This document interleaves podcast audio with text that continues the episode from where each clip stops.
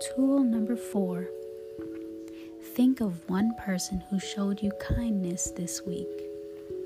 Write a note or a thank you letter and send it to them. Until next time.